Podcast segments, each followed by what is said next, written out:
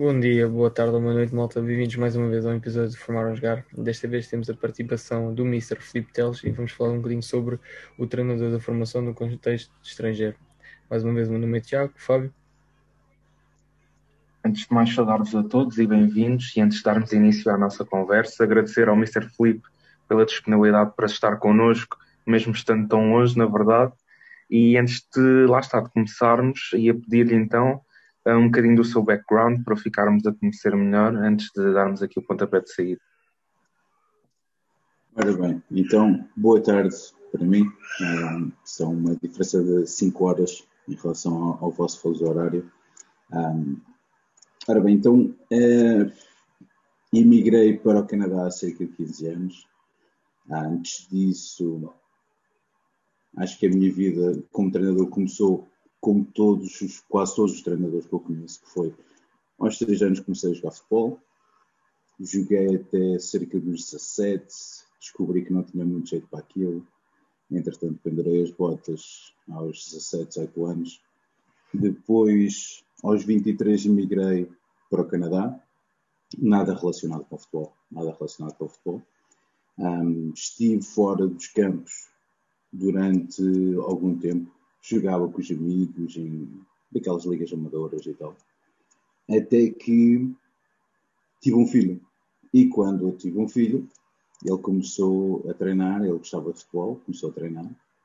E quando começou a treinar, eu comecei a identificar que havia ali muitas lacunas em termos de, de treino. Ah, e como havia muitas lacunas em termos de treino, nada melhor para, para nós que, que, que identificamos as lacunas Uh, a melhor maneira de as corrigirmos é nós step up, como eles dizem aqui. E então dediquei-me eu a começar a, a treinar. Comecei a, a, treinar primeiro meu filho e depois um, de, de, começar a treinar o meu filho, fui, tive um projeto numa altura que fui treinar séniores, uma coisa que correu muito mal, muito mal. Eu não estava preparado e, e denotei muita o que é que eu notava? Eu notava que ali, houve ali um período e eles tinham algum talento, aqueles jogadores, não era assim, não eram assim os, os, os Messi e os Ronaldos, tinham algum talento. Eu notei que ali durante o desenvolvimento houve alguma coisa que, que não foi preenchida. Houve ali alguma coisa, um desenvolvimento partiu ali a meio, em não alguma etapa.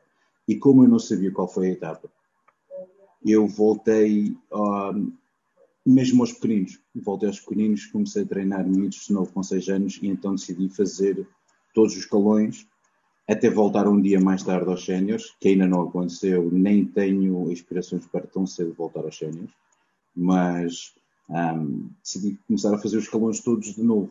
E então comecei nos 6 anos, passei 6 e 7, depois passei para 9 e 10, já estive nos 12, já, agora estou com os 18, uh, sub-18. E falta-me aquela etapa ali, sim, 14, 15, que se calhar um dia ainda vou voltar atrás, porque eu acho que é provavelmente ali que é muito importante aquele salto entre estarmos a treinar para nos divertirmos, para depois dos 14, 15 anos é quando começamos a, a, levar as coisas um bocadinho mais a sério e entrar no, já na, na, parte mais competitiva. E então eu acho que provavelmente é ali que parte. Um, e eu quero voltar lá um dia e, e experimentar, porque é, é, isso que eu quero fazer. Eu quero identificar onde é que parte para poder arranjar e, e para poder me dedicar a esse tipo de, de trabalho. É? Um, sou treinador de formação, não tenho aspirações, como já disse, de tão cedo ir para, para equipas séniores, porque não tenho. Acho que isto é um, é um debate que existe muito entre treinadores, que é então, mas és um treinador de formação, és um treinador. Eu não sou. Eu, eu acho-me mais uh, competente na formação. Eu acho que sou mais competente na formação. Uh, já experimentei no género, já, como disse, correu mal, uh, não ganhei trauma. Se tiver, se surgir um projeto para ir para séniores, vou para séniores, não tenho problema nenhum, mas identifico-me muito mais em ensinar, a ensinar o futebol do que a trabalhar detalhes quando se está a trabalhar num, num escalão mais acima. Eu, por exemplo, no sub-18, dedico muito mais ao detalhe. É o que eu lhes digo a eles, vocês Futebol já sabem, já sabem jogar futebol. Agora vamos limar os detalhes. Vocês são um diamante e agora vamos limar as arestas do diamante e vamos meter o diamante. Ah, era um diamante bruto e agora vamos lapidá-lo e metê-lo como deve ser. E já me alonguei um bocadinho. Desculpa, irmão.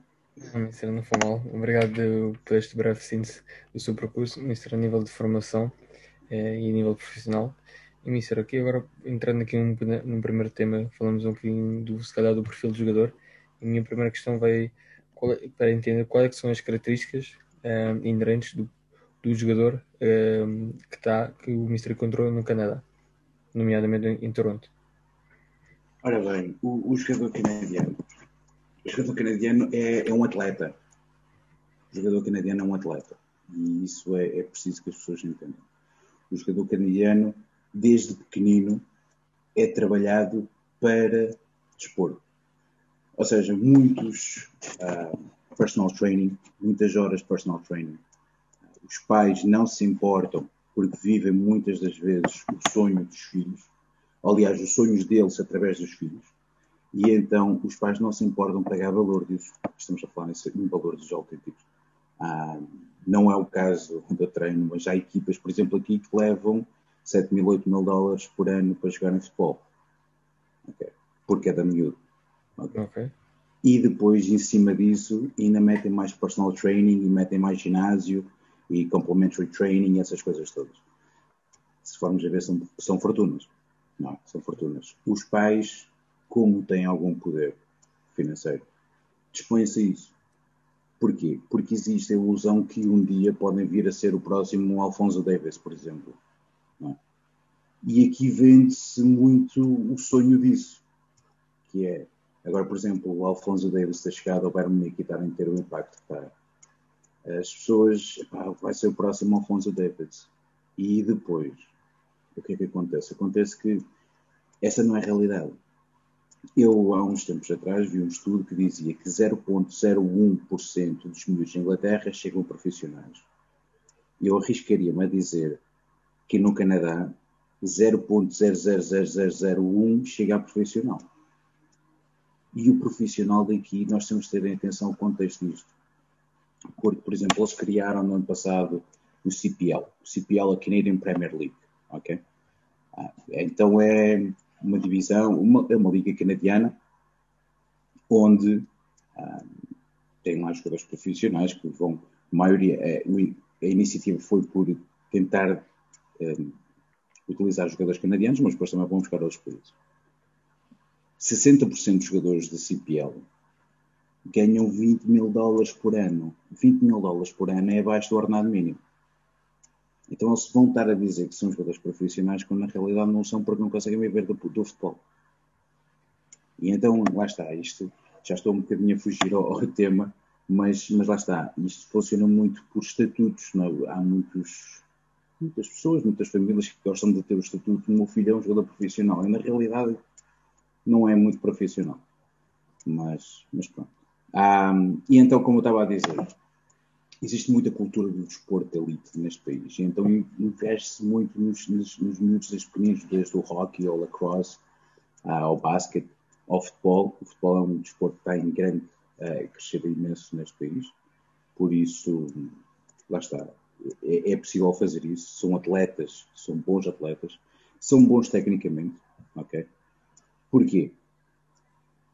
Voltamos à mesma história que é gasta-se muito tempo a trabalhar isoladamente. Ah, desde irem para ginásios para corrigir o speed, o speed aqui é uma coisa que eles estão sempre a falar na velocidade, velocidade, mas, mas a velocidade para eles é a velocidade de, de ponta, a velocidade de linha, que é das, das coisas que no futebol menos usa. Se fosse muito usado, o Austin Bolt estava na Premier League e não está. Ele bem tentou, mas não conseguiu. Porquê? Porque só tem velocidade a direito. É? Quando existe uma mudança de direção, e ele já não conseguia mudar a direção. Quando lhe metem uma bola, que é um objeto estranho ah, ao tipo de velocidade que ele tem, aquilo ainda se complica ainda mais. Ah, e depois, normalmente, por norma, por norma, são jogadores bem compostos, são, são indivíduos bem compostos fisicamente. Ou seja, são, normalmente são possantes. Em termos físicos, são jogadores que, e se nós formos a ver em termos históricos, até há bem pouco tempo, o Canadá fez uma muito boa prestação em sub-15 ou sub-16, uma coisa assim qualquer. Porquê? São grandes. E depois dos 15, quando chegaram ali aos 17, 18 anos, size doesn't matter. O tamanho já não interessa para nada. E quando já não me interessa para nada o tamanho, o que é que vem ao de cima? É o cognitivo. E aí vamos entrar agora nos menos, nos menos do jogador canadiano, que é não são disciplinados taticamente. Porquê que não são disciplinados taticamente? Porque culturalmente não vêem futebol. Por exemplo, ando, há, ando já há meses em guerra, não, não é uma guerra aberta, mas a, a trocar mensagens com, com, o presidente da, da, Canadian, da Canadian Soccer Association. Um, por causa de vários motivos. Que, lá está, eu estou uma. É um presidente novo e eu disse que não há problema nenhum, eu consigo-lhe arranjar algumas ideias do que está a passar errado e que deve ser, deve ser melhorado. A minha primeira ideia foi: os jogos da Seleção Nacional do Canadá têm de passar em canal aberto. Não passam em canal aberto nem da seleção masculina nem da seleção feminina. E ainda agora tivemos, por exemplo, os jogos também do Sub-21 do Canadá. Também não passaram em canal aberto. Passam num canal privado, onde as pessoas têm de pagar para o ter, para poderem ver esses jogos. Resultado, os miúdos não se identificam com os Ronaldos da seleção canadiana. Conhecem o Alfonso Davis e, e mais um ou dois e, passa, e, e fica por ali das mulheres, por exemplo, já conhecem bem mais, porque é um desporto, um, o futebol feminino sempre teve muito mais enraizado no Canadá do que o futebol masculino. Das mulheres já conhecem bem mais, já existem mais jogadoras que, que as pessoas que eles conseguem olhar para uma imagem e dizer, olha, esta é a Christine Sinclair, por exemplo. Um, mas do futebol masculino não, não conseguem identificar. O Martin não existe. Tá? Em termos de Martin, no, nos jogos da seleção portuguesa, por exemplo, quando a seleção vai jogar, duas ou três semanas antes já estão anúncios na televisão portuguesa. Ah, Ronaldo vai tentar marcar e bater mais um recorde. Uh, é desta que o Félix. Aqui não existe nada disso. Os jogos dão e às vezes só se, só se apercebe por causa da notificação do telemóvel. Não existe marketing, não existe nada. Os miúdos não veem isso. É muito complicado para um miúdo depois olhar para cima, porque se tu, por exemplo, chegares a um miúdo em Portugal e perguntares o que é que tu queres, um miúdo que joga futebol, o que é que tu queres quando fores grande? Ah, eu quero chegar à seleção nacional, quero jogar ao lado de Ronaldos e, e de Quaresmas, não é? Eles aqui hum. dizem, eu quero ir para a Europa. Eles aqui, eles querem ir para a Europa. Mas para onde? É para, para um sítio, para, o Old Trafford, por exemplo, gostava de ir para o, para o Manchester United ou para o Borussia Dortmund. Eles estavam a ir para lá. Então, e depois, um gajo mim pergunta, então, e porquê? Epá, é porque eu gosto muito um, de, do estilo de vida deles. E aí já estragam a conversa toda. Eu aí já deixo de conversar com eles porque já não. que os miúdos identificam-se por lá estar. São os valores que são transmitidos, eles depois uh, arrastam com eles. Se tivessem, se olhassem para cima e identificassem os vários jogadores, eles diziam: não, eu quero seguir o, o, o percurso daquele jogador, eu quero jogar com o Estáquio, por exemplo, na seleção do Canadá, Steven Vitória, ah, com o Alfonso Davis, tem tantos exemplos, Jonathan Davis, tem tantos exemplos, ah, mas que não os vê, por simplesmente não os vê na televisão. E como não os vê na televisão, não se identificam com eles. Ah, e depois temos outro problema aqui muito grave, que é aqui existe o sistema pay to play. Okay? O sistema pay to play. Ou seja, como eu disse, ah, como, como, como eu disse já, ah, aqui paga-se balúrdios, balúrdios para jogarem. E quando se paga balúrdios para jogarem, toda a gente acha que está ah, entitled. Toda a gente acha que tem direito a jogar. Ou seja, não existe meritocracia. Quando uma pessoa paga 8 mil dólares por ano, por exemplo, o miúdo se não jogar, diz à mamã ou ao papá, e o papá vão lá e dizem: mas eu estou a pagar tanto como os outros. Então o meu também tem a jogar tanto como os outros. Resultado: não existe resiliência. É um jogador, um jogador canadiano é um jogador sem resiliência. Se perder, desmoraliza. Por exemplo, podem jogar muito bem, sofrem um golo e acaba-se ali o processo todo. Porquê? Porque não existe resiliência. Estão habituados a que o dinheiro compre o. cumpre, é quase como comprassem o esforço deles e eles já não têm de provar mais nada. Nós em Portugal, eu lembro-me perfeitamente, tive uma época sem jogar. Tive uma época completamente sem jogar, porque era mais novo que os outros, e eu perguntava ao meu treinador, mas o que é que eu preciso fazer para jogar? O meu pai não via os meus jogos, o meu pai não via os meus treinos, e então o meu pai não ia uh, comigo, e dizia, mas o que é que eu preciso jogar? E o treinador disse, preciso que tu trabalhes, trabalhes, trabalhes, e um dia vai surgir a tua oportunidade. E eu continuo a trabalhar sempre. E tive uma época sem jogar. Eu não fui para casa chorar, porque se fosse para casa chorar, dizer ao meu pai: Olha, treinador, não me mete a jogar. Ele dizia: Pá, porque estás a fazer alguma coisa de errado. Não, estás a fazer alguma coisa de errado. Se fosse aqui, não, atenção, eu pago tanto como aos outros, ele tem direito para jogar. Eu continuo a trabalhar, a trabalhar forte e, e, e no, no, ano a seguir consegui o meu lugar. Estes miúdos, se calhar, já têm existido no futebol. Não, porquê? Porque não existe resiliência. Existe muito talento neste país muito talento. Ok? Um, mas depois, por causa destes sistemas todos que eles criaram, do pay to play, essas coisas todas, o próprio talento fica para trás em relação, ou seja, eles são, eles são reféns do próprio sistema que eles criaram. Porque, por exemplo, há miúdos aqui muito talentosos que não têm dinheiro. Não podem pagar essas fortunas. E como não podem pagar essas fortunas, nunca vão ser, nunca vão chegar nessas ligas que eles dizem que são as únicas, as únicas ligas que eles fazem scouting. Mas como não conseguem pagar para lá jogar, esses mesmos nunca vão ser selecionados para, um, para, uma seleção distrital ou regional ou nacional, nunca vão lá chegar. Têm de sair, quando tiverem possibilidade de sair para outros países, irem para os Estados Unidos, por exemplo, com scholarships, um, ou então irem para a Europa, é a única maneira. Porque aqui não têm dinheiro para pagar aquilo, não vão ser selecionados, porque não estão nas ligas selecionáveis. O que é mau. E eu já tenho esta ideia um bocado em relação ao, ao futebol nos Estados Unidos e acho que no Canadá acho que se passa o mesmo. Que é, parte muito de cima, o, o modelo, do, o formato competitivo que existe não é um formato que esteja adequado à promoção do futebol de formação por exemplo, essa questão dos jogos da seleção não passarem em canal aberto. E isto não só para os miúdos, eu acho que provavelmente, se calhar, mesmo os treinadores, os próprios treinadores, se calhar não veem tantos, não consomem tanto jogo como um treinador europeu ou um treinador com cultura de futebol europeia.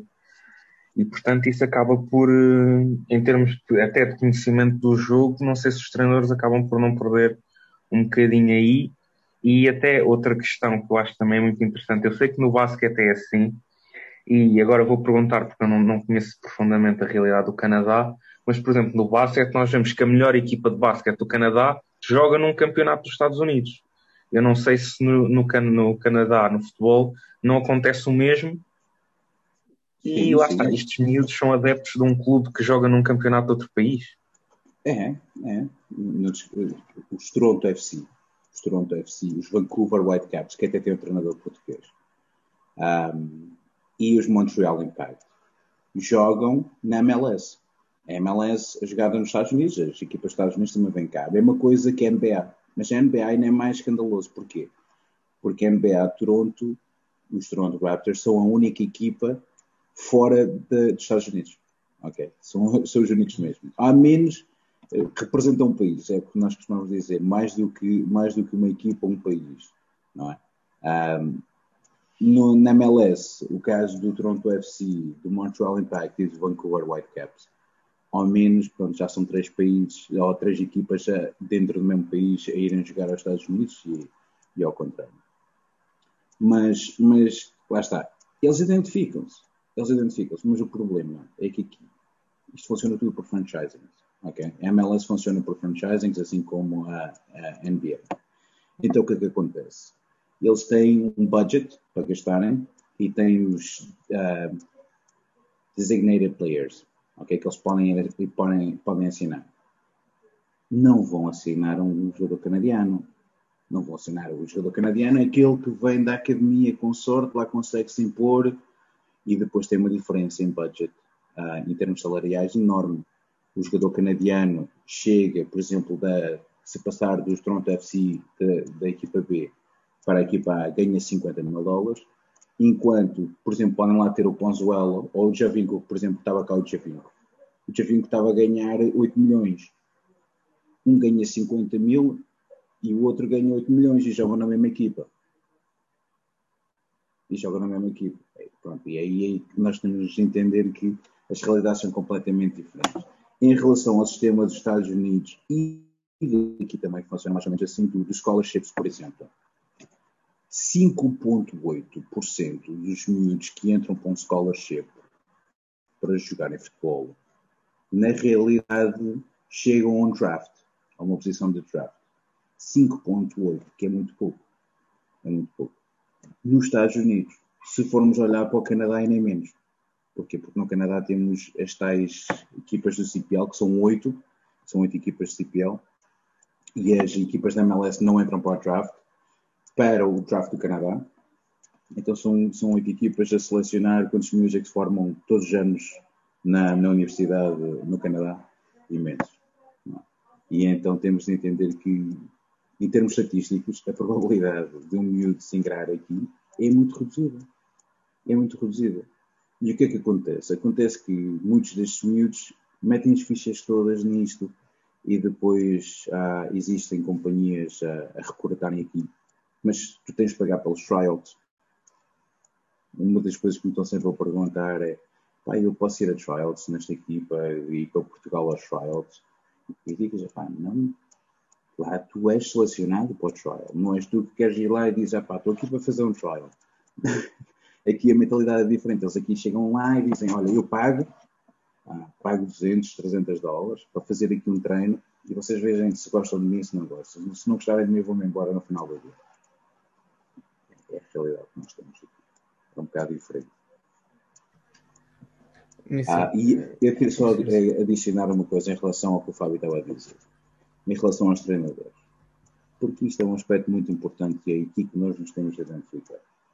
Eu, por exemplo, fiz o que a maior parte dos treinadores, 95% dos treinadores aqui deste país fazem, que é, eu fui pai, e quando o meu filho começou a jogar a bola, eu fui treinar. A maior parte dos treinadores fazem isso. Só que existe uma diferença que é, eu joguei 12 anos em Portugal, futebol. Sempre consumi futebol. Eu, desde os meus dois anos, que ia todos os fins de semana, ou pelo menos fim de semana sim, fim de semana não, ia ver o Clube da Terra, que era o Beira-Mar, estava na primeira divisão, na segunda divisão, ia sempre ver o Beira-Mar, semana sim, semana não. Às vezes seguíamos o Beira-Mar pelo país afora, íamos ver e tal. Ia sempre ver o Beira-Mar, ia sempre ao estádio e via sempre os jogos todos. Não era só os jogos dos grandes, não ia ao YouTube ver 3 minutos highlights de um jogo de 90 minutos, não é? Eu via os jogos todos, esse tipo de coisas deu-me ferramentas para quando eu comecei a treinar, estava em cometer muito erro e ainda hoje cometo. Ainda hoje cometo muito erro.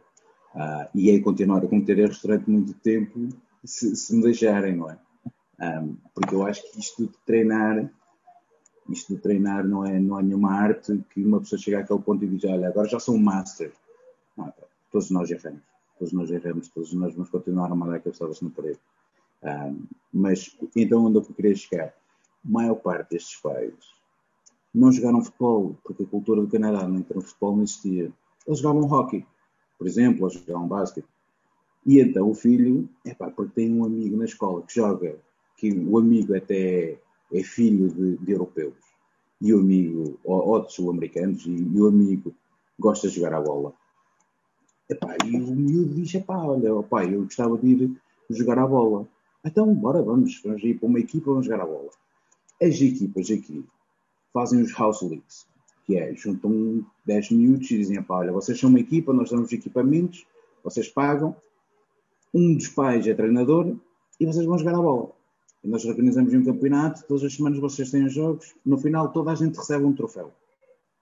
Porque aqui até aos 13 anos, até aos 12, aos 13 já começa a contar, até aos 12 anos, não existe tabelas classificativas, não há pontos. Querem fazer isso em Portugal e acham que vai ser uma ideia excelente, eu posso-vos dizer que não é. Posso-vos dizer que já que não é, okay? porque eu, eu vivo com esse sistema aqui.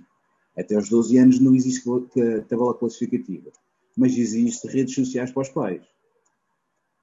E o que é que acontece? É que não existe tabela classificativa, mas os pais vão para o Facebook e dizem: aqui o meu filho ganhou 20 a 0. Okay? Ganhou 20 a 0, ganhou 17 a 0. Mas não existe golos, não existe pontos, não existe nada. Mas eles vão para lá no mesmo. E depois o que é que acontece? É que aqui as equipas registram. Ah, as equipas, ou por exemplo, um clube registra a equipa na liga que quiser. Posso registrar na primeira divisão ou na segunda divisão. Dependente do meu orçamento e eu achar que a minha equipa ah, deve jogar, não é? Então, há muitos clubes a registrar na segunda divisão com muito bons jogadores, só para poderem ganhar 20 a 0. Porque se ganharem todas as semanas 20 a 0, eles vão encher ainda mais a academia. Eles vão meter ainda lá mais miúdos. Se forem para uma liga e perderem 1 a 0 todas as semanas, que é o que devia ser, não, não, não digo perder todas as semanas 1 a 0, mas digo o resultado de 1 a 0, 2 a 1, ganhar 1 a 0, os resultados muito mais justos, mais equilibrados, que era o que devia ser, as equipas deviam estar, as ligas deviam estar mais equilibradas, isso não enche academias. Isso não enche academias. O que enche academias é os amigos irem ao Facebook e verem: epá, olha aqui o meu vizinho, a equipa do filho ganhou 20 a 0, deve ser uma equipa muito boa. Vou lá meter o meu filho. Isso aqui é isso. Isso aqui é isso. Aqui não existe um processo que nós vamos poder avaliar se o clube é bom, se não é formar jogadores ou não. Não existe. Não existe. Não existe porquê? Porque existem umas 50 ligas só aqui à, à volta de Toronto umas 50 ligas, e todas elas funcionam sem estarem ligadas umas com as outras, e depois funciona com este sistema que é, tu podes registrar na primeira na segunda divisão, é o que tu quiseres, é a escolha do clube. E depois há clubes que fazem esse propósito para encher mais, para ganharem mais, mais milhões lá. Ou seja, temos aqui tudo, os produtos todos por isto nunca funcionaram. Está aqui a receita completa. Parece que é um bocadinho um, um ciclo caótico que o Mister conseguiu retratar aqui. Mister, queria fazer duas questões de, relativamente ao que o Mister falou é, anteriormente. Uma delas é a questão que o Mister falou do, do atleta deveria ter PTs. E se, na sua opinião, isso, dependendo, claro, da faixa etária e qual é a idade do atleta em si, acha que vai condicionar de alguma maneira não só aquilo que é um, a biomecânica, se calhar, do jogador, uh, neste caso falando do futebol, ou se vai ser uma ajuda. Claro que mais uma vez destacar aqui não só o contexto, mas também por si a faixa etária. E a minha segunda questão também está relacionada se os sistemas que um, estão a ser criados no Canadá vai de alguma maneira condicionar ou retardar o talento que está aí, que é um muito potencializador, e se por sua vez o que é que poderia ser feito para que esse talento não seja retardado, mas sim potenciado. Olha, Tiago, eu vou-me perder nas duas perguntas porque eu vou responder um bocadinho longuelas. Então vou pegar já na primeira e depois voltas-me a, a, dar a segunda, porque eu okay. certeza que não vou perder. Okay? Um, porque já a primeira já tem muito pano para mangas. Porque eu tenho uma opinião e sei que muitos treinadores têm outra. E, e isto é como as cerejas. Começamos a puxar uma e vem sempre duas e três juntas. Por isso não há problema nenhum. Um, tudo o que eu digo é baseado na minha opinião e a minha opinião neste momento é a única que conta, não é? Neste momento. Ah, quando isto for para o ar, todas as pessoas vão ter ah, a opinião deles. Em relação ao que eu acho dos personal trainers, não tenho problemas nenhum com os personal trainers. Eu tive jogadores com personal trainers e tenho neste momento também jogadores com personal trainers. Não tenho problema nenhum. A única coisa que eu tenho problema é ele está-me a trabalhar sem vir falar comigo. E eu já disse isto aos pais Bem, eu sei que o seu filho tem um treinador, faz one-on-one -on -one sessions. Traga-o aqui. Ah, mas eh, traga-o aqui. Ele ponha a falar comigo. Eu não mordo. Eu não mando vir com ninguém. Eu não mordo. Traga-o aqui. E porquê que eu digo isto? Porque é muito importante nós estarmos a, a trabalhar os, na mesma página. Porque às vezes eu digo aos meus miúdos, pá, eu quero que tu faças este tipo de movimentos e tal, quero que tu venhas aqui fora e eles estão a trabalhar numa coisa completamente diferente. E quando, quer dizer, eu estou a dar de um lado e eles estão a puxar para o outro, isto torna-se muito complicado. Depois existe, o que é que existe? Cria-se confusão. Em vez de estarmos a trabalhar num processo para harmonizar. E, eu quando digo, por exemplo, quando nós falamos em, em desenvolver um jogador, há muitas pessoas que dizem, tem de ser da zona de conforto para aprender. Eu já sou, já, já sou um bocado contra isso. Eu não acho que precisemos de sair da nossa zona de conforto para aprendermos. Nós precisamos de aumentar a nossa zona de conforto. Nossa zona de conforto tem de ser a maior, temos de aumentar. E como é que aumentamos? Criando alguns constrangimentos dentro dela que nos permita adaptar e crescer. Porque aprendemos, evoluímos. E quando fazemos isso, a nossa zona de conforto fica maior. E quando nós fazemos isso com um jogador, pá, logo a seguir vem outro e desmancha o que nós estamos a fazer, isso é complicado, complicadíssimo. Então depois digo sempre, pá, venham cá. E depois, por exemplo, agora estou numa faixa etária de uns jogadores de 18 anos. É? Estes miúdos de 18 anos já estão desenvolvidos motoramente. É? Aquilo é preciso agora trabalhar tudo com muito cuidado. Imaginemos eu, por exemplo, e eu já vi isto acontecer. Eu já vi isto acontecer. Não foi com um jogador meu diretamente, mas foi da nossa, uma, um jogadores do, do nosso clube. Isso aconteceu. Tinham ah, um torneio sexta, sábado e domingo. Sexta, sábado e domingo. E na quinta-feira à noite, um dos jogadores, aliás, dois jogadores, estiveram a fazer treino privado com o personal trainer ele a pensar que estava a fazer uma grande coisa, meteu-os a fazer suicidals, aqueles sprints na, na, nas subidas, para cima e para baixo e tal. E quando fui ao Instagram e vi que os gajos estavam a fazer aquilo, eu alertei logo o, o treinador e disse: pá, atenção, ah, isto está-se a passar. E resultado, sexta-feira, o torneio era sexta-feira à noite, sábado e domingo. Sexta-feira jogaram lindamente ainda. Ah, Porquê? Porque com acompanhamento fizeram uma recuperação ativa e tal, ainda conseguiram. Sábado de manhã ainda jogaram. Sábado à tarde e domingo acabou-se o gás. Acabou-se o gás. Já não tinha mais nada. Já não dá para recuperar mais nada. Ainda por mais com aquela intensidade, porque aqueles quando fazem os torneios metem as equipas todas lá e depois aquilo é sexta, sábado e domingo, ali sim, cinco jogos, por exemplo. Pá, primeiro ainda faz o, se estiveres fresco, se estiveres completamente recuperado, o primeiro fazes, o segundo ainda fazes, o terceiro já vais ok, o quarto já, já te vais a arrastar. Então o quinto, aquilo é, é a Survivor. Aquilo é completamente a Survivor. Agora imagina estás a fazer suicidals no dia anterior. Isto é só para dar um exemplo do que é que eu acho que os PTs, e há espaço para toda a gente. Há espaço para toda a gente. Eles podem, há tempo e espaço para toda a gente. Eles podem fazer o trabalho deles, não tenho nada contra eles Aliás, tenho alguns amigos que fazem personal training one-on-one. -on -one. Não, não tenho problema nenhum com eles. Falem com os treinadores. Há treinadores que vão gostar, há treinadores que não vão gostar. Eu gosto. Eu já pedi aos pais, epá, se o trabalho está a ser feito, venham ter comigo. Agora, uh, dentro dessa mesma pergunta, tu fizeste uma pergunta até que idade e que idades é que devem fazer. Ora, eu tenho depois uma certa dificuldade em entender como é que se faz personal training e não se, não se entende a motricidade humana.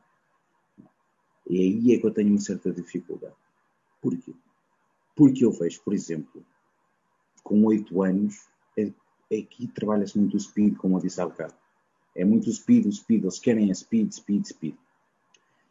Mas o problema é que um miúdo de 8 anos devia estar era trabalhar a lateralidade nos movimentos, ah, que é coisa que parece tão simples, mas se nós perguntarmos agora a um miúdo de 8 anos e dissermos, olha, corre de lado.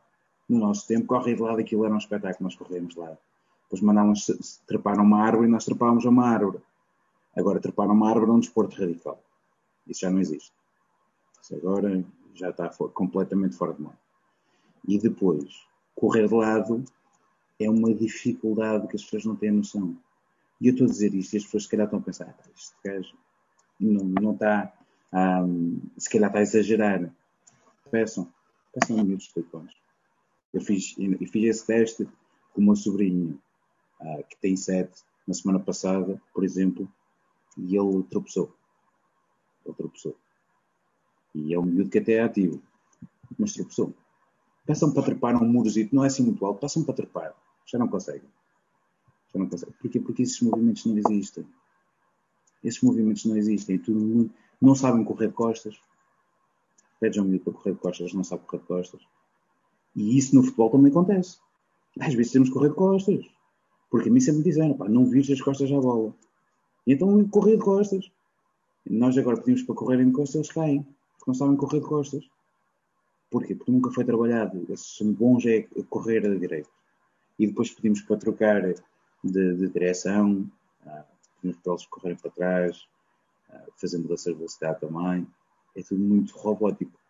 Por isso, eu sou apologista que o trabalho de PT também se pode começar a fazer mais cedo.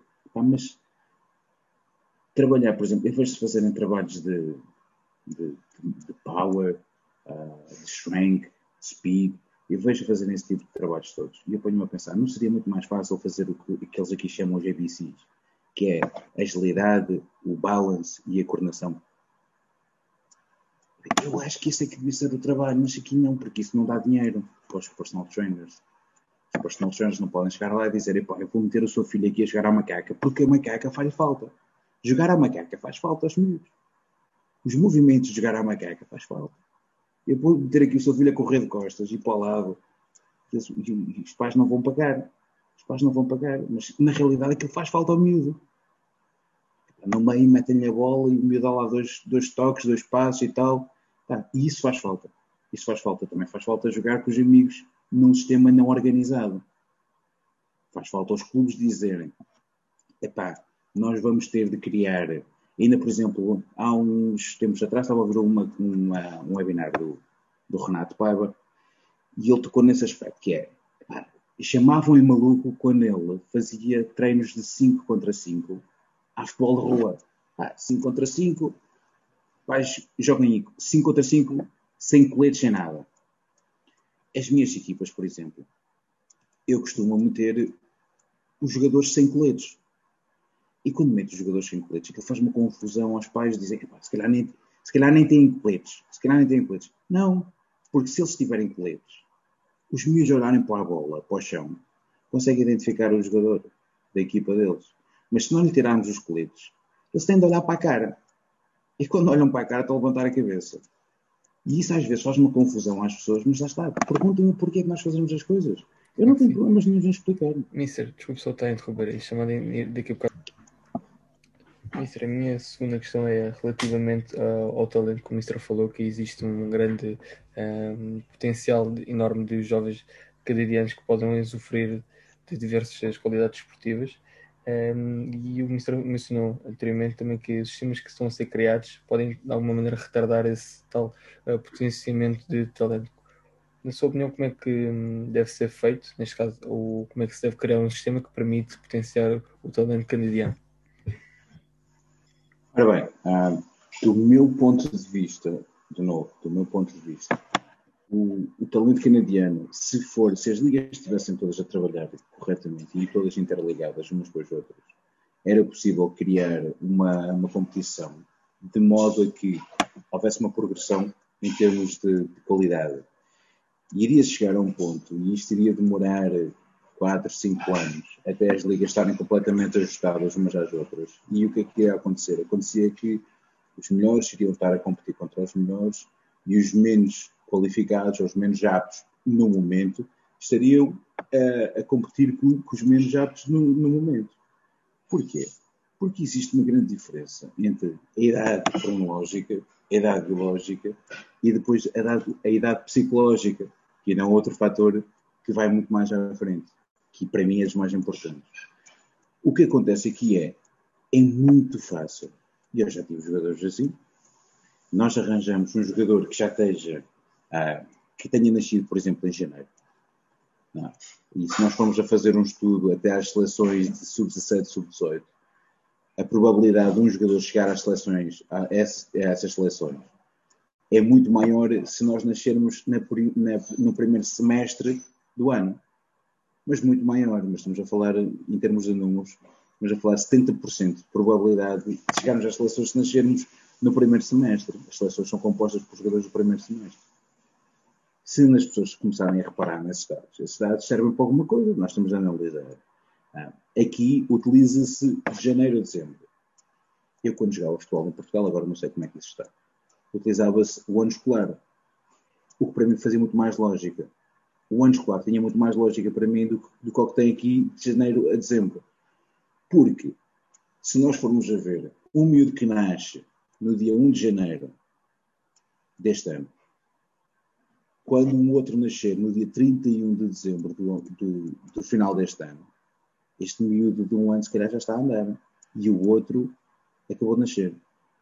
E isto é uma grande diferença. Quando isto acontece, em termos é, até aos 15, 16, 17 anos, isto nota-se muito.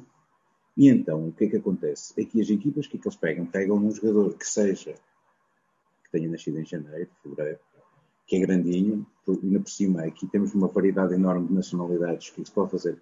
Vamos meter aqui sim um jogador de um país que, é, que são grandes, não é? temos lá à frente, se calhar no meio campo vamos meter um jogador, um português, por exemplo, que é um jogador mais cognitivo, e depois na defesa vamos meter um que é, é muito rápido e buscar ou na, nas alas vamos meter um jogador muito rápido, uma nacionalidade muito rápida, e depois lá atrás vamos meter um gajo que seja certinho, que não embente e tal. E então o que é que metem? Metem um Pinheiro lá à frente e que vai-lhes garantindo resultados durante muitos anos, até aos 15 anos, pá, aí 15, 16, 17 anos. E depois o que é que acontece? Quando realmente o tamanho depois já deixa de, de, de contar, depois dizemos, ah, nós não andamos a formar jogadores aqui porque andámos todos preocupados com as vitórias durante este tempo todo. Mas nós não temos aqui tabelas, eu já vos disse, nós não temos aqui tabelas. E continuamos preocupados com as vitórias. E esse é que é o grande problema. Que é, em vez de nós nos preocuparmos em formar jogadores como deve ser, mas antes de formarmos os jogadores, temos de formar bons treinadores. Porque os bons treinadores vão, vão trazer boas metodologias de treino. Não vão estar preocupados com o ganhar a todo custo. Toda a gente quer ganhar. Toda a gente. Toda a gente, quer, vai para, toda a gente vai para um campo, toda a gente quer ganhar. Depois há o, há o querer ganhar e há o ganhar a todo custo. Eu quero ganhar. Não, não me levem a mal, eu quero ganhar. Mas eu prefiro perder 2-1. Eu prefiro perder 2-1 num jogo muito bem disputado do que estar é sabotar os desenvolvimentos dos meus jogadores e meter lá um Pinheiro à frente e ganhar 3 a 0, mas só chutam lá para a frente. Porque no final da época os jogadores todos recebem um troféu plástico, não é? Eu não recebo troféu nenhum, o treinador normalmente não recebe, não, não recebe troféu nenhum. Os miúdos para o se calhar já não jogam porque é que não foi divertido. Porque andaram é, os de meio campo, por exemplo, vão ficar com dores no pescoço, de andar sempre a olhar de um lado para o outro, olhar de um lado para o outro andaram a época toda a mandar chutam lá para a frente, pá, e quando aquilo ganhar é divertido, ok. Depois começam a perder, já começam a questionar tudo e mais alguma coisa, e aos 12 anos, 7 em cada 10 jogadores, 7 em cada 10 miúdos deixa praticar desportos. Aos 12 anos. E depois, a principal razão daquilo, se nós formos a ver, eles dizem que já não é fun. Já não é, já não é divertido. Okay? 7 em cada 10 deixam de jogar, de praticar desportos, e estamos a falar de esportes em geral, porque já não é divertido. E quando se diz que já não é divertido, aí temos um grande problema. E o problema aí é dos treinadores.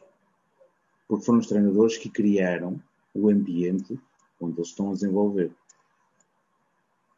Se o meu treino não é divertido, também não quero que eles vão para lá e estejam a rir-se no chão, mas quero que eles se divirtam a jogar. Quero que eles apreciem o treino e que gostem do treino. E o que é que toda a gente quer? É jogar. É jogar. Isto é por, por simplesmente isto. Eu, quando era pequenino, vamos os dois, oh, Tiago, vamos os dois para o parque.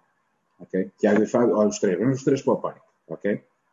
Chegamos ao parque e eu digo, vamos jogar à bola. E vocês todos contentes, vêm comigo e tal eu chego lá, pego na bola e só eu é que brinco a bola. E vocês ficam a olhar para mim.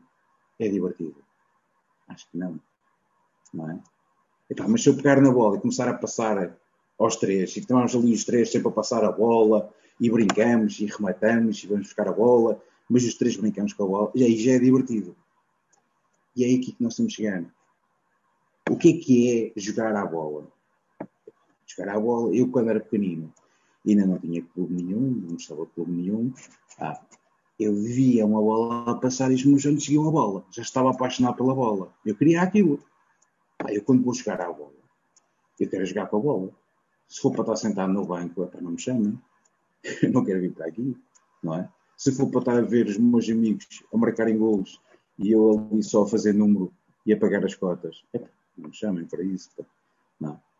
E é isto é que as pessoas esquecem. Os miúdos estão ali para se divertir. É possível treinar de uma maneira a jogar? Claro que é. Está mais comprovado, aliás, até a maneira que se deve treinar a jogar. Não é? Treinar é sempre a jogar. E é possível, ao mesmo tempo, o jogo ser de tal maneira enriquecedor em termos de aprendizagem que às vezes até se torna engraçado. Porque às vezes eu tenho jogadores meus que eu, eu passo na brincadeira, passas para fazerem uma coisa e tal, e aquilo acaba por sair. Passado uns minutos, ou às vezes se calhar passado um treino, e eles viram-se para mim e dizem: Tu percebes mesmo da poda, como eles dizem, não é? Percebes mesmo da poda? Eles dizem: Epá, coach, you really know what you're doing. E isto é que é engraçado. Porque às vezes já tive jogadores que eu pedi-lhes para fazer certos movimentos e aquilo não era normal para eles.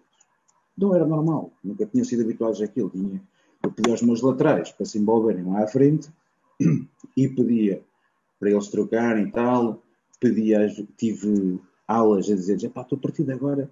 Equipas que um gajo pode inventar um bocadinho mais, tu vais jogar mais atrás, vais jogar tipo a defesa, pá, e depois do jogo com as dinâmicas e tal, tu vais aparecer lá à frente e vais marcar golos. É? E eu pedi aos meus laterais: pá, eu quero que tu vais lá à frente e que marques golos. E um para mim, coach, eu tenho 17 anos, eu nunca marquei um gol na minha vida, num jogo porque eu sempre fui lateral, eu para ele, não te preocupes, isto vai dar tudo certo, não te preocupes. Dizia então eu sou subir eu. Da maneira como a equipa está a trabalhar em termos de dinâmicas, e está tudo equilibradinho aqui atrás, não te preocupes. No mesmo jogo, por exemplo, tive os meus dois laterais a marcarem um golo. E eles, os dois, para mim, eu não sei como é que isto aconteceu, nunca marquei um golo. Mas está feito. Está feito. E eles ficaram todos contentes. Agora, aqueles, eles têm uma história para contar. Aos 17 anos marcaram o primeiro gol deles. Não é? E porquê é que eles não marcaram mais gols antes? Eu era central e marquei gols. Eu fui também lateral, também marquei gols. Porquê é que eles demoraram só, só aos 17 anos é que eles conseguiram marcar gol? E isto é que me confunde. Isto é, isto é que é preciso. Depois nós pensarmos, alguma coisa partiu. E voltamos à história do início, quando vocês me perguntaram pela minha apresentação e disse-vos, eu estive nos séniores e notei que algum, em algum momento a formação partiu. E então voltei atrás para entender. E agora estou nos, nos sub-18 e digo, a formação partiu antes. Por isso é que eu disse, ainda vou voltar aos sub-14, sub-15, porque deve ser ali o ponto. Há ali um momento em que aquilo parte. E eu tenho de entender qual é o momento. A única maneira de eu conseguir tentar arranjar uma maneira para solucionar estes problemas ou pelo menos para os meus atletas, é? é descobrir onde é que partiu. Está ali o defeito, nós temos de arranjar aquele problema. Então tenho de ir para trás e tenho de descobrir. Chegar aos 17 anos sem marcar nenhum golo é complicado. Para mim é complicado. E eu, se calhar, já tinha feito como os outros aos 12 anos. Isso not fun. Deixava de jogar de desporto.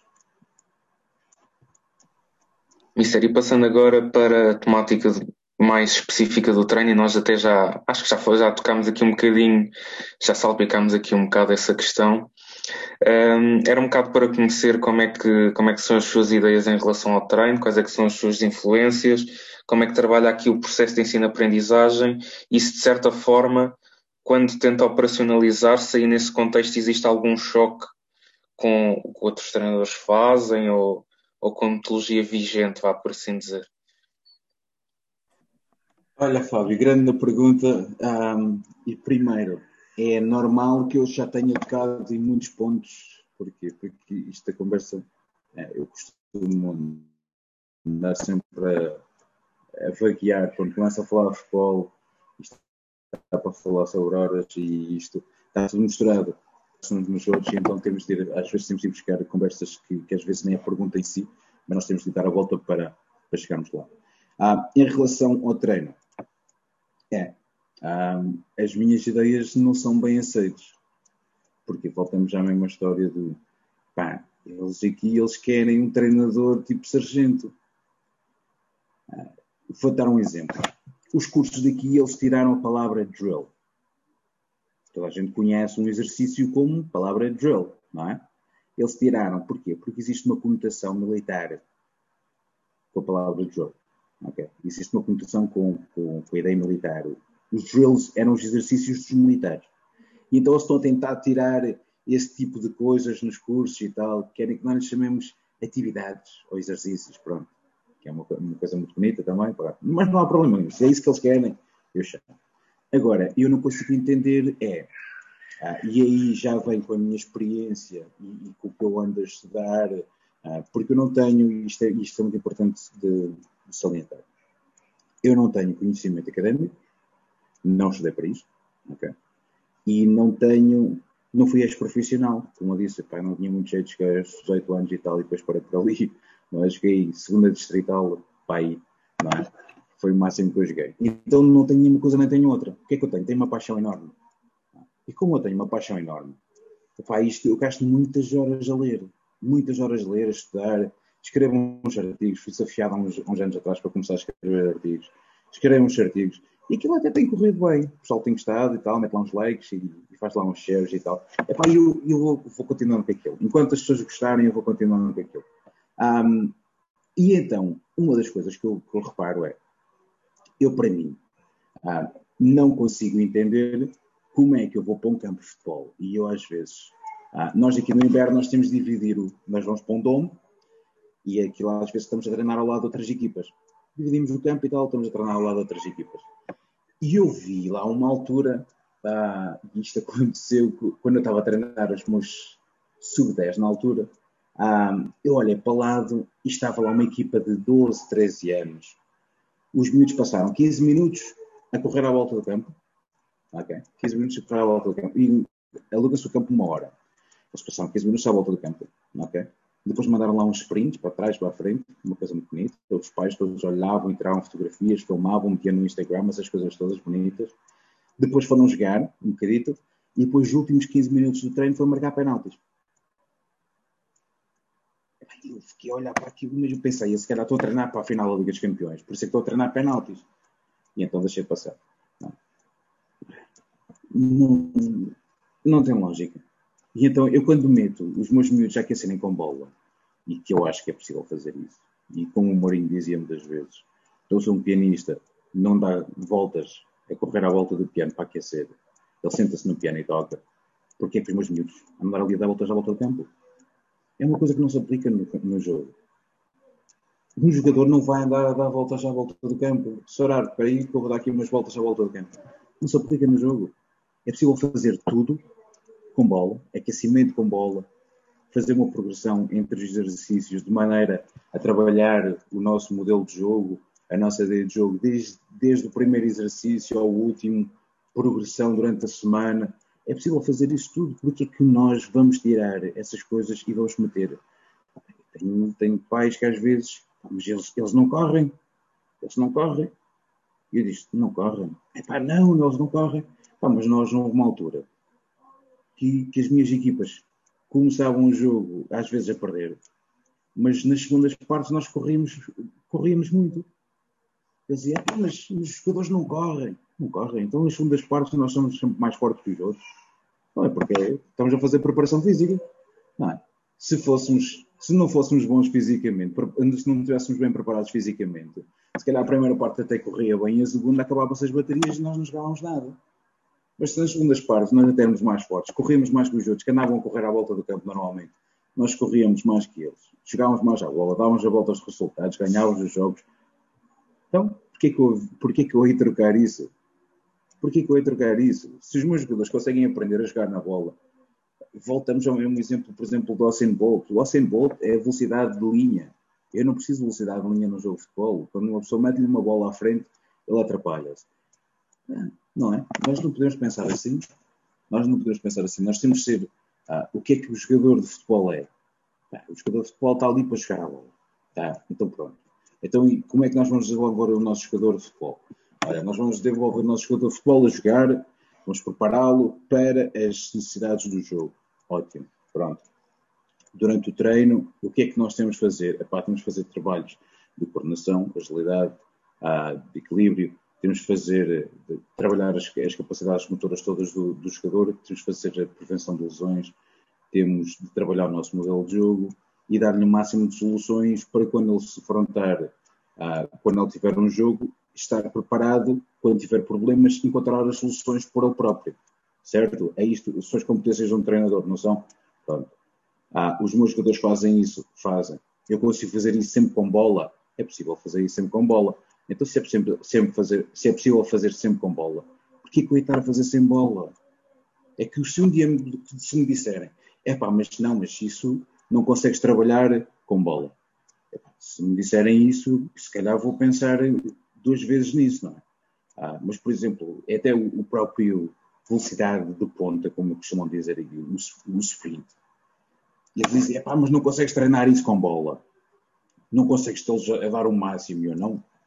Por que não? Ah, porque não consegues tê-los a dar o máximo. Então pronto. Eu meto um jogador com uma bola e meto o outro a começar atrás 3 metros sem bola, como defesa. E digo, pá, agora tens de chegar ali àquele ponto. E ele sprinta, diz, ah, mas o gajo só toca na bola uma vez e vai correr atrás da bola. Eu, então pronto, então queres que ele drible, não há problema nenhum. Olha, chega já àquele ponto e vais virar noutra direção. Vais fazer aqui assim um ângulo 45 graus e tal, vais mudar a direção. E aí ele já tem que ter o controle da bola, já não pode dar só um toque e ir à, à procura da bola. Aí já tem que ter o controle da bola. E o outro vem atrás. Porque se nós dissermos a um, a um atleta, e eu dou este exemplo várias vezes, eu se disser, por exemplo, a Tiago ou Fábio, a Tiago ou Fábio, olha, vocês agora vão dar 100% nestes 100 metros. Vocês vão correr 100% de velocidade. Vocês correm 100%, pá, e olham pá, 10 segundos, ponto 3. Não é? 100 metros, 10 segundos, ponto 3. Eu digo, é, vocês são umas máquinas, se calhar para os Jogos Olímpicos, se calhar dá um jeito para a seleção. Ok? E agora faço-vos o seguinte. Agora vou-vos pedir para vocês darem de novo o máximo, mas agora vou meter um leão atrás de vocês. Ok? Agora vocês têm um leão atrás. E posso-vos garantir que vocês vão bater os 10.3. Porque agora tem fator medo. E quando nós estamos num jogo de futebol e temos o fator defesa atrás de nós, nós corremos mais. Por se o meu treinador pedir para correr, eu corro. Mas se ele meter um defesa atrás, eu vou correr bem mais, porque eu não quero ser apanhado. Não. E aí aqui nós temos de ser, temos de ser artistas em criar. E vamos criando, criando, criando, e depois a experiência vai nos ensinando que fizemos erros, vamos corrigindo, vamos adaptando, vamos evoluindo, vamos aprendendo, e se aumentamos a nossa zona de conforto ainda mais um bocadinho, e continuamos sempre a crescer, a crescer, a crescer. E é assim que nós crescemos como, como atletas, como, como, como professores do jogo, ah, como treinadores, ah, depois como pais e homens da sociedade, homens e mulheres da sociedade e essas coisas todas. Mister, fazendo aqui uma, uma questão, nomeadamente do que o Mister estava a falar, e agora uma questão mais específica que era a situação do erro muitas vezes a situação do erro é um fator decisivo não só para o progresso da criança em, em empreender e adquirir determinados comportamentos que nós queremos, mas também serve de alguma, uh, algum fator para inibir se algo está errado ou não. E dentro disso, Ministro, como é que o Ministro consegue gerir esta situação do erro perante o contexto de treino de uma criança? Pelo visto, que o jogador tende a errar. Tende a errar. Tende a errar e tende a errar muito. Quanto mais errar, mais aprende. E quanto mais aprender, mais evolui. E quanto mais evolui, mais completar. E então ele tende a errar. Tende errar. Um, eu posso-vos dizer uma coisa. No outro dia, vi um estudo que dizia: num jogo, fizeram um estudo e então aquilo era assim. Ah, a equipa estava a atacar, vamos imaginar, ah, da, da direita para a esquerda e o banco de suplentes, onde estava o treinador, estava ao lado da esquerda. Ou seja, a equipa estava a atacar para o lado do banco. Em termos de decisões, de decisões acertadas, a equipa tinha uma grande percentagem de decisões acertadas. Erravam menos passes, remataram, tiveram mais, mais oportunidades de golo, essas coisas todas. Quando chegou a segunda parte, a equipa começou a errar muito mais. O que é que demonstra estudo? demonstra que o treinador que estava no banco estava a fazer o que eu chamo-lhe PlayStation Coaching. estava ali com, com um controle na mão, um joystick coaching, estava ali com, com, com o controle na mão e estava a dizer as informações todas aos jogadores, pá, isto, aquilo, aquilo, outro, tal. Há momentos e momentos. Eu, eu acredito que o treino acontece no treino, não é no jogo. Eu não sou capaz de ir para um jogo treinar, não consigo. Aliás, já tive um, um diretor técnico a dizer-me, pá, eu queria que fosses mais interventivo um bocadinho, pá. Eu disse, já, mas se eu tiver de vir para aqui para o jogo para treinar, já é tarde. O treino acontece no, acontece no treino. É quando chego aqui, pá, corrigir um, uns problemas aqui e outros e metê-los a pensar. Às vezes, o meu feedback, a maior parte das vezes para eles, é sempre perguntas. E olha, que outra opção é que tu tinhas? E eles, é pá, pois é, treinador, podia ter passado para ali, podia ter feito isto, podia ter virado. Pronto, então agora já sabes o que é que tens de fazer para a próxima vez. E pô-los a pensar. E quando nos pomos a pensar, eles estão ligados ao jogo constantemente. Porque se eu lhe tiver a dar a informação, eles desligam. Agora vamos, vamos dizer, pronto, eu estou a dar a informação e estão mais não sei quantos pais à volta do campo. Não é grave. Não é grave. Ah, eles conseguem ouvir a minha informação porque se tiver de gritar até grito alto, por isso não é grave. Agora vamos imaginar que eles chegam a um patamar que estão a jogar numa Liga dos Campeões e estão num estádio com 70 mil pessoas. Qual é o feedback que eles vão ouvir do treinador? Qual é que é? Nunca mais vão ouvir o treinador. Só se estiverem mesmo lá à beirinha. Senão eles nunca mais vão ouvir o treinador. Ou seja, se nós não nos prepararmos para o futuro, se nós não nos prepararmos para o futuro, nós já estamos a falhar. Eu costumo dizer sempre quem falha por preparar está a preparar-se para falhar. Eu costumo dizer isto muitas vezes. Isto em inglês fica tão bonito. Ok? Ah, eu costumo dizer isto muitas vezes. Que é, o fails to prepare is preparing to fail. Okay? E é isto que nós estamos a fazer. Nós estamos a preparar para o futuro. Eu não estou a preparar um jogador para mim. Como eu já vos disse, não quero chegar a, tão cedo ao patamar sénior. Eu não estou a preparar para mim. Estou a prepará-lo para o futuro. Para lhe dar o máximo de ferramentas e como ele vai chegar, quando ele vai continuar a evoluir e vai chegar a outros patamares, e quando chegar a outros patamares, ele vai estar o máximo preparado. E o máximo preparado é ser autónomo a tomar decisões. Ser autónomo a tomar decisões. Porque um grande jogador é do pescoço para baixo. Aliás, um bom jogador é do pescoço para baixo. Um grande jogador é do pescoço para cima. Okay? O Vitor Sebrino, no outro dia, disse uma muito boa, que é as mesmas pessoas que pensam que um jogo de xadrez que um jogo de futebol é jogado com os pés são as mesmas pessoas que pensam que o jogo de xadrez é jogado com as mãos. Porque um jogo de xadrez não é jogado com as mãos, é com a cabeça. E o jogo de futebol é igual, também não é jogado com os pés, é com a cabeça. Então nós temos de os preparar para isso. E como é que eles se preparam para isso? Nós não temos um. Isso, agora relativamente a uma questão que o Mr. estava a mencionar é, quando estávamos aqui a ter a nossa conversa, que era a parte do, do nosso processo, neste caso o processo formativo que o Mister tem e pensa que deve ser uma das soluções mais viáveis para que o meu tenha um processo rico e, e bem formativo, podemos dizer assim. Sendo assim, Mister, qual é que acha que são alguns aspectos fundamentais ou claros ou concretos que deve estar em plano nesse processo de formação para que os, os atletas ou os jogadores em si consigam ter um processo mais enriquecedor? Primeiro temos de entender que o, que a aprendizagem não é uma coisa linear.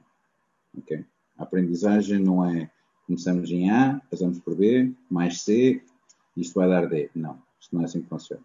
Okay? E então eu acredito muito num, num sistema, e por acaso até tenho uns artigos que escrevi, de vez em quando escrevo uns artigos e as pessoas metem um like é porque gostam daquilo. Ou então porque são meus amigos da minha família metem lá um like. Um, e então eu escrevi um artigo em que falava precisamente sobre isso, que é, eu acredito num sistema de ensino através de interações, ok? E num sistema repetitivo sem ser repetitivo. Parece um bocado confuso? Ou seja, eu não acredito que existam ações no futebol. Para mim não existem ações isoladas no futebol. O que é que existe? Existe um conjunto de interações. Okay? Eu passo a bola para o, para o Tiago porque o Fábio está à beira, como defesa. Porque senão eu driblava a bola. Então não é uma ação, uma interação. Porque tive de interagir com o ambiente que estava ao meu lado, ou que estava à minha volta, neste caso o Fábio. Okay? Então nós temos de entender que o futebol são um conjunto de interações. E nós, em termos de treino, temos de criar um ambiente onde o exercício seja repetitivo, sem ser repetitivo. Ou seja, eu não faço o que eles chamam de passing patterns, aqueles passas aqui os analíticos, seja em Portugal são os analíticos, passas aqui, depois vais para ali, depois vais para lá. Não faço. Não faço porquê? Porque aquilo é repetitivo, ponto. Aquilo é repetitivo, ponto. Eu o que é que eu queria? Queria exercícios onde os mesmos comportamentos, ou onde eu vou à procura de um comportamento tático que quero, quero, por exemplo, como o jogo tenha ações exteriores, venha ao interior e depois jogue-se para fora, no para o exterior, não é? Pronto, não há problema nenhum, vamos criar um exercício onde eu meta objetivos no exercício que diga aos meus jogadores, opá, sempre que a bola entrar dentro e depois vier fora para aquela zona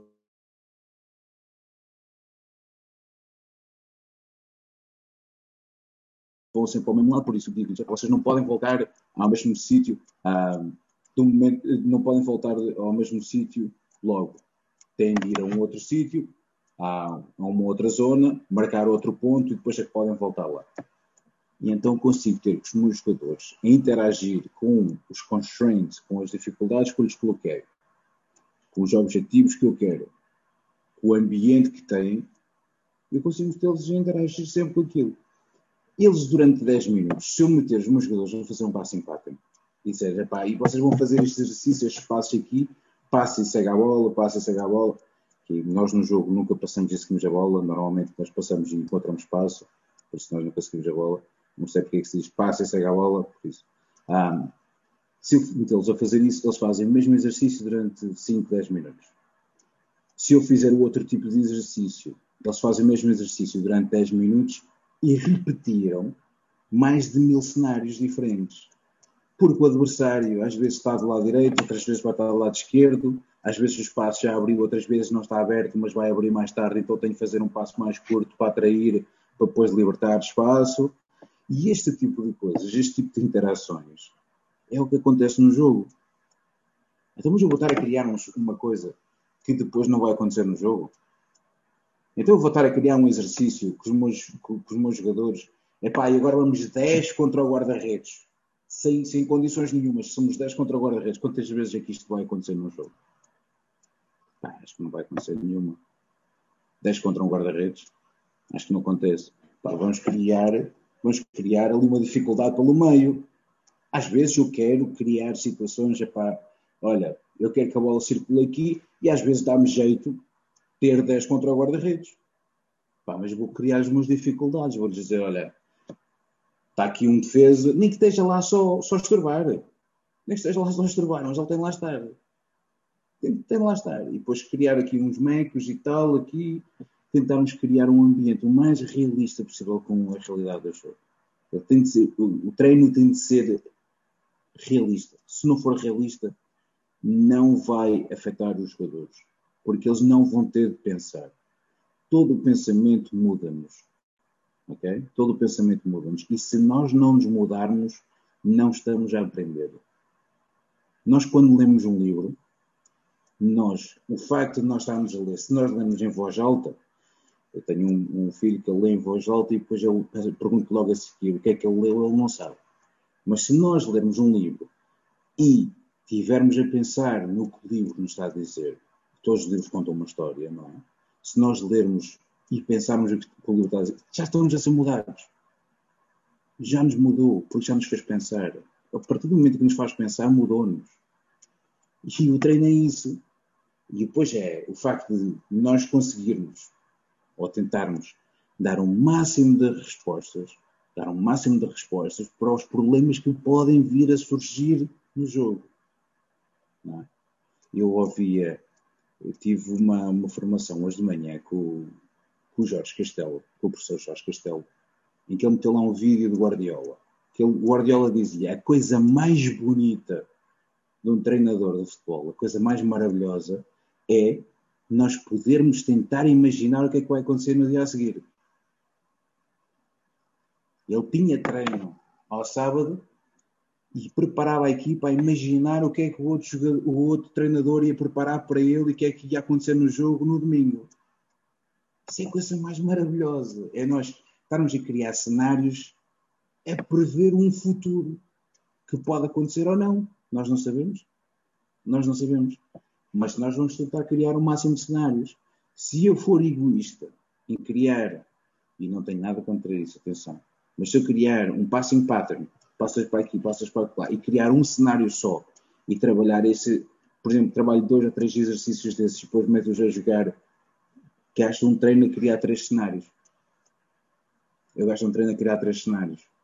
E enquanto eu faço em 10 minutos num treino um, interativo, repetitivo, sem repetição, eu consigo fazer esse cenário mas mais de mil vezes em 10 minutos, porque são mais de 10 mil cenários, porque repete aquela interação, aqueles passos de fase. É preciso entender muito bem os passos de fase. Por exemplo, o Paco Cerro fala muito sobre isso, os, pacos, os passos de fase.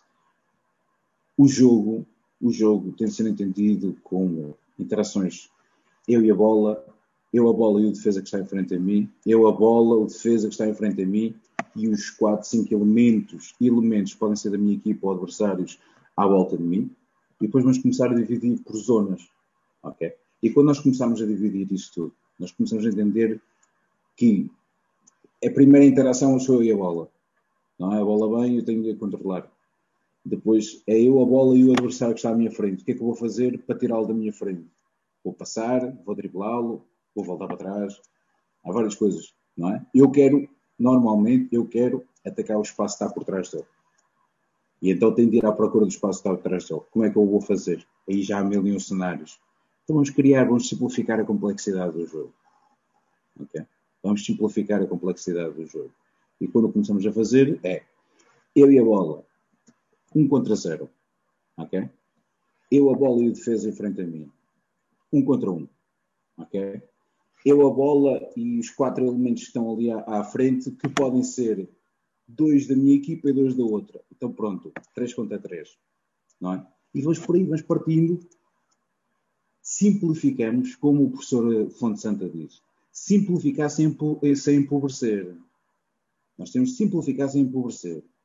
Nós vamos simplificar em, em termos do exercício sem retirar conteúdo. Nós não podemos tirar conteúdo. A mensagem tem de ser sempre a mesma e a mensagem é baseada no nosso modelo de jogo, na nossa ideia de jogo, no que nós queremos que os jogadores aprendam, mas eu não preciso fazer um 11 contra 11 para ser jogar. Para dizer, nos meus jogos estou a jogar, nos meus treinos estou a jogar, eu não preciso fazer um 11 contra 11. Eu posso fazer um 5 contra 5 ou um 3 contra 3 e estar a ensiná-los a jogar. E dentro do meu jogo. Depois eu tenho de explicar o que é que está a acontecer. Eles têm de entender quando é que podem utilizar um 3 contra 3. Eles têm de entender isso. E aí depois vem a criatividade do treinador em como é que ele faz. Concordo nisso, é com o que o Ministro acabou de dizer. E aliás, acho que um dos nossos papéis é tal questão da, interação constante. É, não digo não repetitiva, porque vai haver cenários semelhantes, como é óbvio, mas é, vai haver situações, problema que vão estar sempre a ser eh, postos à prova e que nós temos de tentar resolver. E às vezes temos sempre uma coisa boa que hum, a nossa metodologia tem, que é a descoberta guiada. Nós vamos dirigir os nossos jogadores para a resolução de um problema que, por sua vez, pode ter várias soluções. Isso é que é o mais impactoso que nós podemos fazer para os nossos jogadores. E como o Ministro estava a dizer, eh, nós tentamos prever, entre aspas, quase os possíveis cenários que vão acontecer. Acho que é meio caminho andado para que nós estamos não só um passo à frente, mas também conseguimos ajudar os nossos jogadores a terem um passo à frente do que poderá acontecer. E aquela tomada de decisão de não de segundos, mas cada às vezes de milésimos de segundos, é que vai uh, definir se calhar um ataque ou um gol e uma, uma possível perca de bola. Exatamente. E quando falas escolha guiada, estás a guiar os teus, os teus jogadores para um problema que vai surgir. Exato.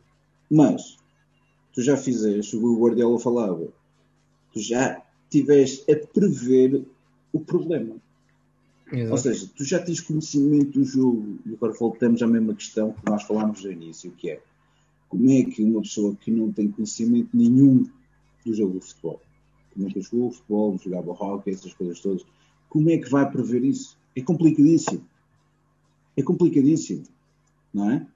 E eu não estou a dizer jogar, quando eu digo jogar, eu, como eu, por exemplo, eu joguei para a segunda distrital. Não é? Jogar. Jogar. Eu não estou a dizer jogar profissional, estou a dizer, eu preciso jogar. Porque nós a jogarmos, nós entendemos. É? Uhum. Nós a jogarmos, nós entendemos. Agora, nós estamos a, a, a, falar e a fazer coisas que nós não sabemos a essência daquilo, é, torna-se muito complicado. Agora, lá está, voltando ao que estavas a dizer. O treino é isso. Tu dias, vais pensar, vais tentar prever. E os treinadores são muito bons nisso, só não conseguem descobrir os números do, do Euro Milhões. Ah, os treinadores tentam prever o que vai acontecer a seguir, que é para dar, para criar um problema. Os jogadores vão tentar descobrir as respostas. Nós vamos ver se a mensagem já chegou, porque no final do exercício é muito importante nós analisarmos para ver se já chegou lá a mensagem. E eu fazia muito este exercício com, com, o treinador adjunto, que era eu pedir no final do treino para ele me dar um feedback. Ah, o que é que achaste do treino? Deste exercício e daquele, e daquele, como é que correu? E eu, eu punha a pensar, no momento que eu punha a pensar, ele estava a crescer enquanto treinador e nós estávamos os dois a evoluir porque nós íamos chegar a uma maneira que nós pudéssemos dizer, ok, o exercício correu bem, se já correu bem, olha, próxima vez vamos meter um bocadinho mais sal e pimenta, vamos fazer com que isto fique um bocadinho mais, mais elaborado. Se não correu bem, porque às vezes há exercícios que não correm bem. E quando não correm bem, às vezes e agora vou-te dizer um segredo. Às vezes eu culpo o treinador. Exato. Sim, sim. Às vezes eu culpo o treinador. Porque um gajo vai ao YouTube. Às vezes.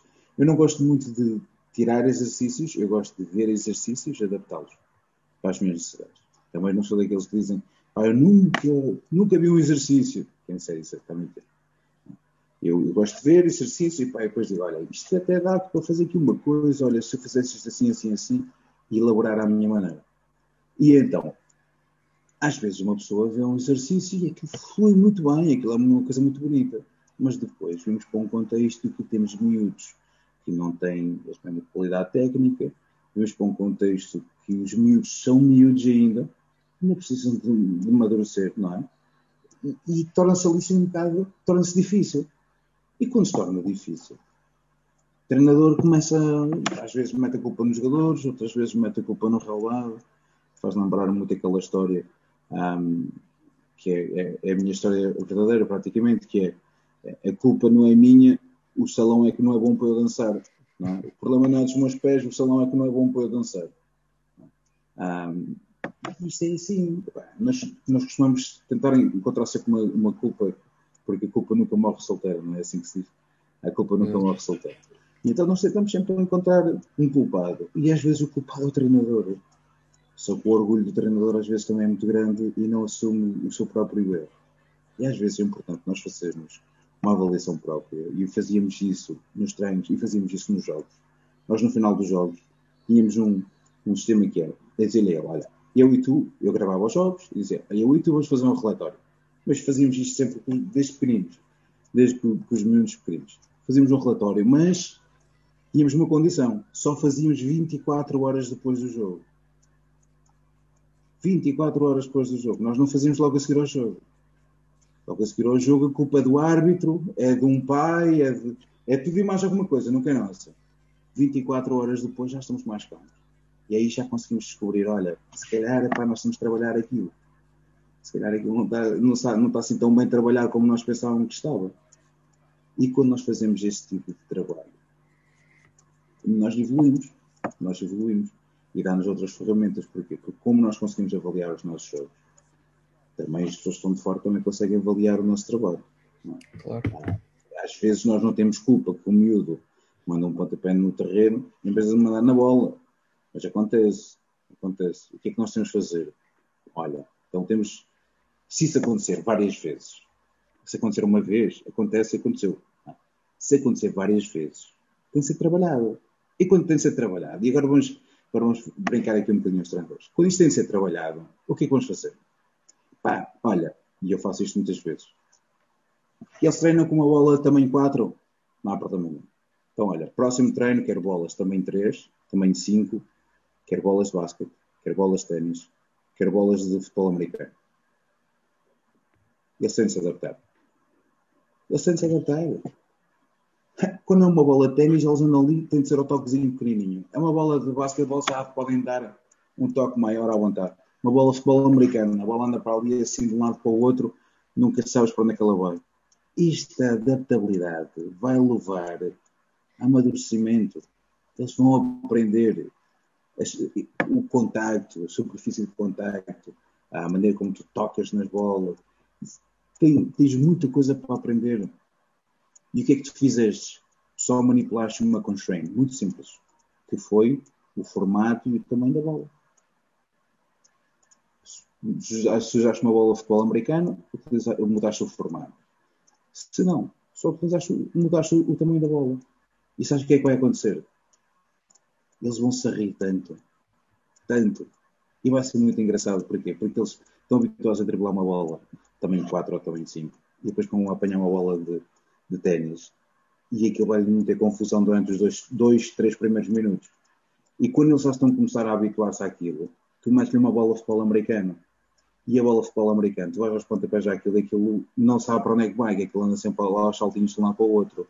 E eles riem-se, riem-se, riem, fazem uma competição. Consegues trabalhar fitness, consegues trabalhar essas coisas todas. Todas. Todas. Fazes uma competição ali com eles. E consegues trabalhar tudo e mais alguma coisa. E toda a gente se ri. E o futebol passa a ser um desporto engraçado. O, problema é que às vezes, o problema é que às vezes nós somos enfadonhos como treinadores e não deixamos de ser engraçado. Concordo absoluto, Mister. E acho que o Mister disse, nós por vezes queremos ter tudo tão perfeito, ou seja, tão estruturado e organizado, esquecemos que às vezes que é a parte fundamental de que se calhar os minutos estão lá, que é para divertir isso. Isso e, para lá. Força e, e tu tocaste aí num ponto muito importante. Queremos tudo organizado e estruturado. Pois esquecemos que o futebol é um, é um conjunto de sistemas dinâmicos abertos. Okay? Sistemas dinâmicos abertos. Que é um jogo caótico. O futebol é dos esportes mais caóticos que existe. Tu olhas para o basquete, de dois em dois minutos eles estão a parar o jogo. Ah, pausa, uma pausa e tal e tal. Vai lá o treinador, olha, vamos fazer esta jogada assim assim. E eles metem-se todos naquela posiçãozinha e tal, dois em dois minutos e aquilo corre bem. Futebol americano é 20 e 20 segundos, tal. Eles mandam lá uma bandeirola ao ar, vai lá o treinador, olha, jogada número 57 barra 14, que parece o código da estrada. E eles metem-se todos naquela posiçãozinha, não é? O hockey é a mesma coisa. O futebol, tens 45 minutos ali, depois tens uma pausa. Depois tens mais 45 minutos, depois tens, acaba o jogo. Tens duas pausas. O que é que o treinador consegue dali? Só tens os, os esquemas táticos. Só tens os esquemas táticos, as bolas paradas. É a única coisa que tu podes controlar mais ou menos. Claro. Quando sou a teu favor. Quando sou contra ti, nem isso tu controlas. Não é? Quando sou a teu favor. É a única coisa que tu consegues mais ou menos controlar. O resto tu não controlas quase nada. Tens de os preparar durante a semana. Não vais chegar ali, vai, imagina, tu vais a correr pela linha, não é? Tu vais a correr pela linha e vem o Fábio na tua direção e eu digo-te, jogada 57-14 e tu já sabes, e toda a gente se compara. Isso não acontece. Sim. Isso não acontece. No jogo de futebol não acontece. Então o jogo de futebol é dos jogos mais caóticos que existe. E nós o que é que temos de fazer? Mais uma vez, temos de tirar a, é, a é complexidade do jogo de maneira a ser um caos organizado. Temos que criar um caos organizado. Nós temos, no treino, criamos caos, de maneira a que quando eles cheguem ao jogo, aquele caos é uma coisa que eles conseguem lidar bem com aquilo, porque já aconteceu. Já viveram, já, vive, já experienciaram, aquilo já se torna fácil para eles. É um caos organizado. Concordo, Mister. E, aliás, um, acho que o caos organizado, que é o que nós temos a procurar, que é tal sinergias que devem acontecer não só com a nossa equipa, mas também contra a equipa adversária, porque aí é um bocadinho assim que é. Vamos ter várias situações de superioridade, inferioridade, igualdade, e cabe a nós tentar de alguma maneira um, arranjar a melhor solução para nós, tendo, sendo com bola ou, ou sem bola, tentar criar perigo, seja independentemente da zona de, de campo que nós tivemos, para fazer o objetivo do jogo, que é fazer gol. A partir daí, depois é que lá está, isto todo o processo de desconstruir o jogo, de, de colocar exercícios, de, de estar a, reproduzir e a estar a questão da representatividade do, do jogo no treino, é que vai estar a dar os frutos que são essenciais para os nossos jogadores. E, Missa, a última questão que eu tenho para si, que é já uma questão da casa, que é, em poucas palavras, ou numa frase só, como é que podia descrever para si o seu formar um jogar? Numa frase só. Depois de, deste tempo todo a falar, depois de uma frase só. É complicado. Formar a jogar. Ora bem, o meu formar a jogar, ou formar a jogar, eu acho que o jogo tem de ser o formador do que nós queremos. Eu acho que o jogo tem de ser o formador do que nós queremos. Eu não posso treinar em posse, por exemplo, num jogo posicional durante a semana toda, depois chegar ao fim de semana e pedir para eles baterem bola longa. Certo. Não vai correr bem. Uhum.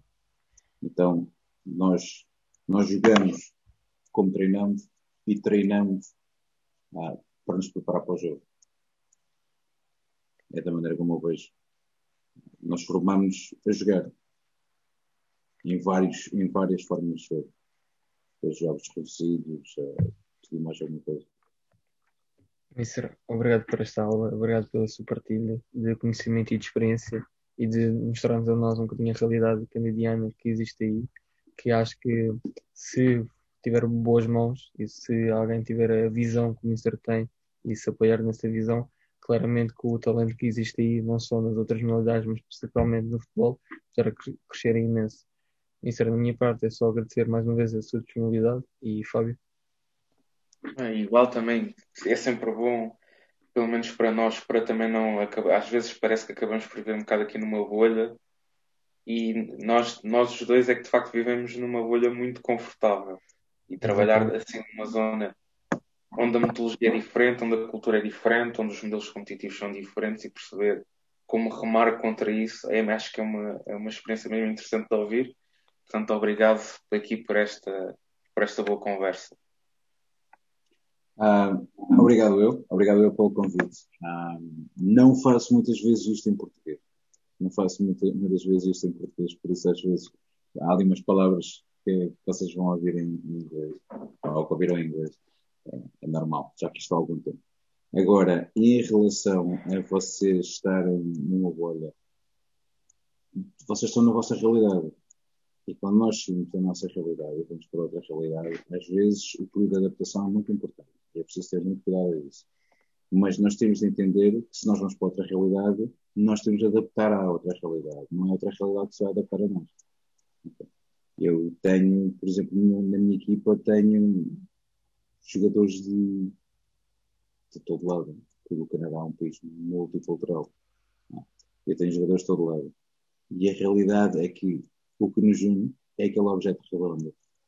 Que e não nos apaixona quando passa à nossa frente, nós olhamos para aquilo. E eu tenho garantido que eu continuo apaixonado por aquilo. Eu tenho garantido que os meus jogadores vão continuar apaixonados por aquilo. E se eles não vierem dar jogadores de futebol, que eles vão passar o que aprenderam aos próximos miúdos que vão vir a seguir. E os próximos miúdos, provavelmente, eles vão ser treinadores, ou ser agentes de futebol, vão ser pais, e como pais vão levar os filhos deles para o jogo de futebol. É isso que nós nos temos preocupado. Agora, estou preocupado em ter o próximo Ronaldo. É pá, não. Mas se isso acontecer, é uma felicidade enorme, mas não estou preocupado com isso. Eu estou preocupado é que eu não sou o primeiro treinador deles, mas também não quero ser o último. E isso é muito importante para mim. Eu não quero ser o último treinador deles. Porque se eu não for o último treinador deles, fiz alguma coisa de certo.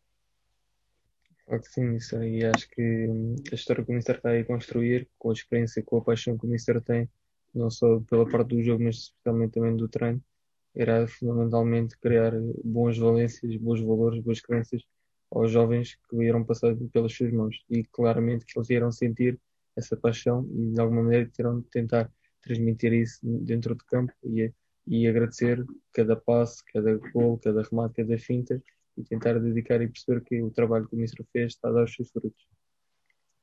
Malta, chegamos ao fim de mais um episódio, espero que tenham gostado. Um, não se esqueçam de ouvir partilhar e comentar e vemos no próximo episódio de Formar um Jogar. Até a próxima.